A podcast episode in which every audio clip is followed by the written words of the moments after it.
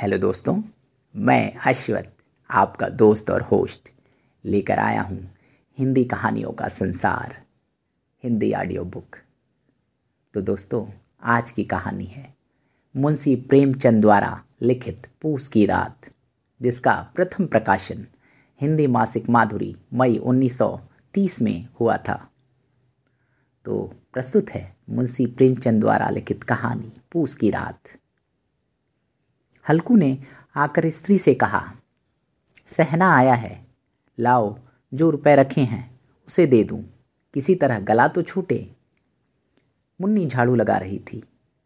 पीछे फिर कर बोली, तीन ही तो रुपए हैं। दे दोगे तो कम्बल कहाँ से आवेगा? माघ पूस की रात हार में कैसे कटेगी?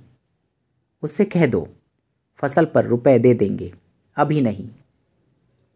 हल्कू एक क्षण अनिश्चित दशा में खड़ा रहा। पूस सिर पर आ गया।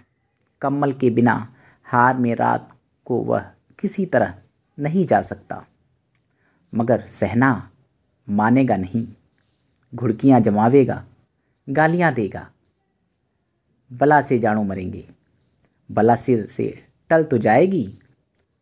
यह सोचता हुआ वह अपना भारी भरकम डील लिए हुए जो उसके नाम को झूठ सिद्ध करता था, स्त्री के समीप आ गया और खुशामद करके बोला, ला, दे दे, गला तो छूटे, कम्मल के लिए कोई दूसरा उपाय सोचूँगा। मुन्नी उसके पास से दूर हट गई और आँखें तरीरती हुई बोली, कर चुके दूसरा उपाय। जरा सुनो, कौन उपाय करोगे? कोई खैरात दे देगा क्या कम्मल? न जाने कितनी बाकी है जो किसी तरह चुकने ही नहीं होती। मैं कहती हूँ, तुम क्यों नहीं खेती छोड़ देते? मर मर काम करो, उपज हो तो बाकी दे दो। चलो छुट्टी हुई, बाकी चुकाने के लिए ही तो हमारा जन्म हुआ है। पेट के लिए मजूरी करो, ऐसी खेती से बाज आए। मैं रुपए न दूँगी न दूँगी। हल्कू उदास होकर बोला तो क्या गाली खाऊं? मुन्नी ने तड़प कर कहा गाली क्यों देगा? क्या उसका राज है?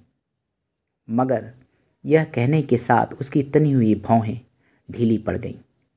हल्कू के उस वाक्य में जो कठोर सत्य था, वह मानो एक भीषण जंतु की भांति उसे घूर रहा था।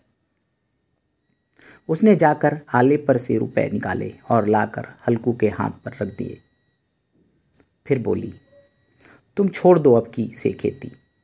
मजूरी में सुख से एक रोटी खाने को तो मिलेगी, किसी की धौंस तो न रहेगी। अच्छी खेती है, मजूरी करके लाओ, वह उसी में झोंक दो, उस पर से धौंस। हल्कू ने रुपए लिए और इस तरह बाहर चला, मानो अपना हृदय निकाल कर देने जा रहा हो। उसने मजूरी से एक एक पैसा काट कपट कर तीन रुपए कम्बल के लिए जमा किए थे। वह आज निकले जा रहे थे। एक एक पग के साथ उसका मस्तक अपनी दीनता के भार से दबा जा रहा था। पूस की अंधेरी रात, आकाश पर तारे ठिठुरते हुए मालूम होते थे। हल्कू अपने खेत के किनारे ऊख के पत्तों के एक छतरी के नीचे बाँस के खटोले पर अपनी पुरानी गाढ़े की चादर ओढ़े काँप रहा था। खाट के नीचे उसका संगी कुत्ता जबरा पेट में मुँह डाले सर्दी से कूकू कर रहा था। दो में से एक को भी नींद न आती थी। हल्कू ने घुटनियों को गर्दन में चिपकाते हुए कहा, क्यों जबरा? जाड़ा लगता है? कहता तो था, घर में पुआल पर लेट रहे तो यहाँ क्या लेने आए थे? अब खाओ ठंड।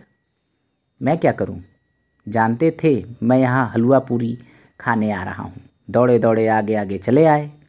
अब रो नानी के नाम को जबरा ने पड़े पड़े दुम हिलाई और अपनी कूकू को दीर्घ बनाता हुआ एक बार जमाई लेकर चुप हो गया।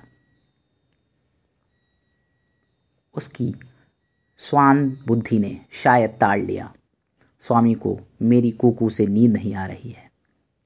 हल्कू ने हाथ निकालकर जबरा की ठंडी पीठ सलाते हुए कहा, कल से मत आना मेरे साथ, नहीं तो ठंडे हो जाओगे। यह रांड पछुआ न जाने कहाँ से बर्फ़ लिए आ रही है। उठूं, फिर एक चीलम भरूं। किसी तरह रात तो कटे। आठ चीलम तो पी चुका। यह खोती का मज़ा है। और एक एक भगवान ऐसे पड़े हैं, जिनके पास जाड़ा जाए तो गर्मी से घबरा भागे। मोटे मोटे गद्दे, लिहाफ कम्बल मजाल है कि जाड़े का गुज़र हो जाए। तकदीर की बखूबी है। मजूरी हम करें, मज़ा दूसरे लूटें। हल को उठा और गड्ढे में से जरा सी आग निकाल कर चीलम भरी। जबरा भी उठ बैठा। हल्कू ने चीलम पीते हुए कहा, पिएगा चीलम? जाड़ा तो क्या जाता है, ज़रा मन बहल जाता है। जबरा ने उसके मुँह की ओर प्रेम से छलकती हुई आँखों से देखा। हल्कू, आज और जाड़ा खा ले। कल से मैं यहाँ पुआल बिछा दूँगा। उसी में घुस कर बैठना तब जाड़ा न लगेगा।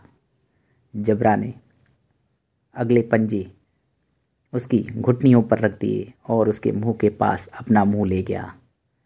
हल्कू को उसकी गर्म साँसें लगीं। चीलम पीकर हल्कू फिर लेटा और निश्चय करके लेटा कि चाहे कुछ भी हो जाए, अब की सो जाऊँगा। पर एक ही क्षण में उसके हृदय में कंपन होने लगा। कभी इस करवट, लेटता, कभी उस करवट, पर जाड़ा किसी पिशाच की भांति उसकी छाती को दबाए हुए था। जब किसी तरह न रहा गया तो उसने जबरा को धीरे से उठाया और उसके सिर को थप थपा कर उसे अपनी गोद में सुला लिया। कुत्ते की देह से जाने कैसी दुर्गंध आ रही थी, पर वह उसे अपनी गोद से चिपकाए हुए ऐसे सुख का अनुभव कर रहा था, जो इधर महीनों से उसे न मिला था। जबरा शायद समझ रहा था कि स्वर्ग यही है, और हल्कू की पवित्र आत्मा में तो उस कुत्ते के प्रति घृणा की गंध तक न थी। अपने किसी अभिन्न मित्र या भाई को भी वह इतनी तत्परता से गले लगाता, वह अपनी दीनता से आहत न था, जिसने आज उसे इस दशा को पहुँचा दिया।